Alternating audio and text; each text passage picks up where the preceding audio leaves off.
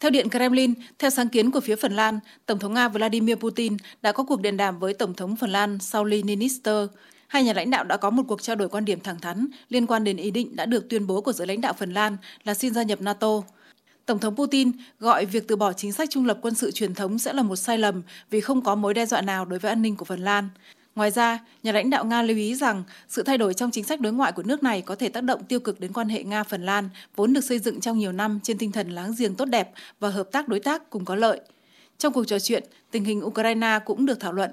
Đặc biệt, khi thảo luận về chủ đề này, Tổng thống Putin đã chia sẻ những đánh giá của ông về tình hình tiến trình đàm phán giữa các đại diện của Nga và Ukraine, vốn thực sự bị Kiev đình chỉ.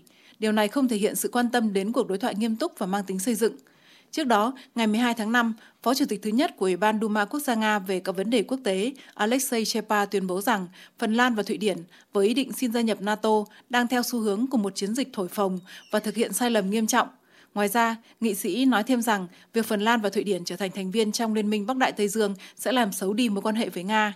Được biết, trước đó Tổng thống Phần Lan Sauli Niinistö cũng như Thủ tướng Sanna Marin đã ủng hộ việc nước này trở thành thành viên NATO. Họ bày tỏ hy vọng rằng các bước ở các quốc gia để gia nhập liên minh sẽ được thực hiện trong vài ngày tới. Đến lượt mình, tờ Expressen đưa tin Thụy Điển dự kiến nộp đơn xin gia nhập NATO vào ngày 16 tháng 5.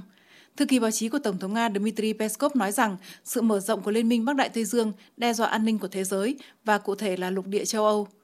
Còn hôm qua, 13 tháng 5, cựu cố vấn của Tổng thống Pháp Henry Guénaud đã tuyên bố rằng sự gia nhập của các quốc gia mới vào Liên minh Bắc Đại Tây Dương nên được dừng lại. Theo ý kiến của ông, bằng cách tiếp nhận các quốc gia Đông Âu vào Liên minh, Mỹ và Liên minh châu Âu đã góp phần biến Liên minh này thành một tổ chức chống Nga.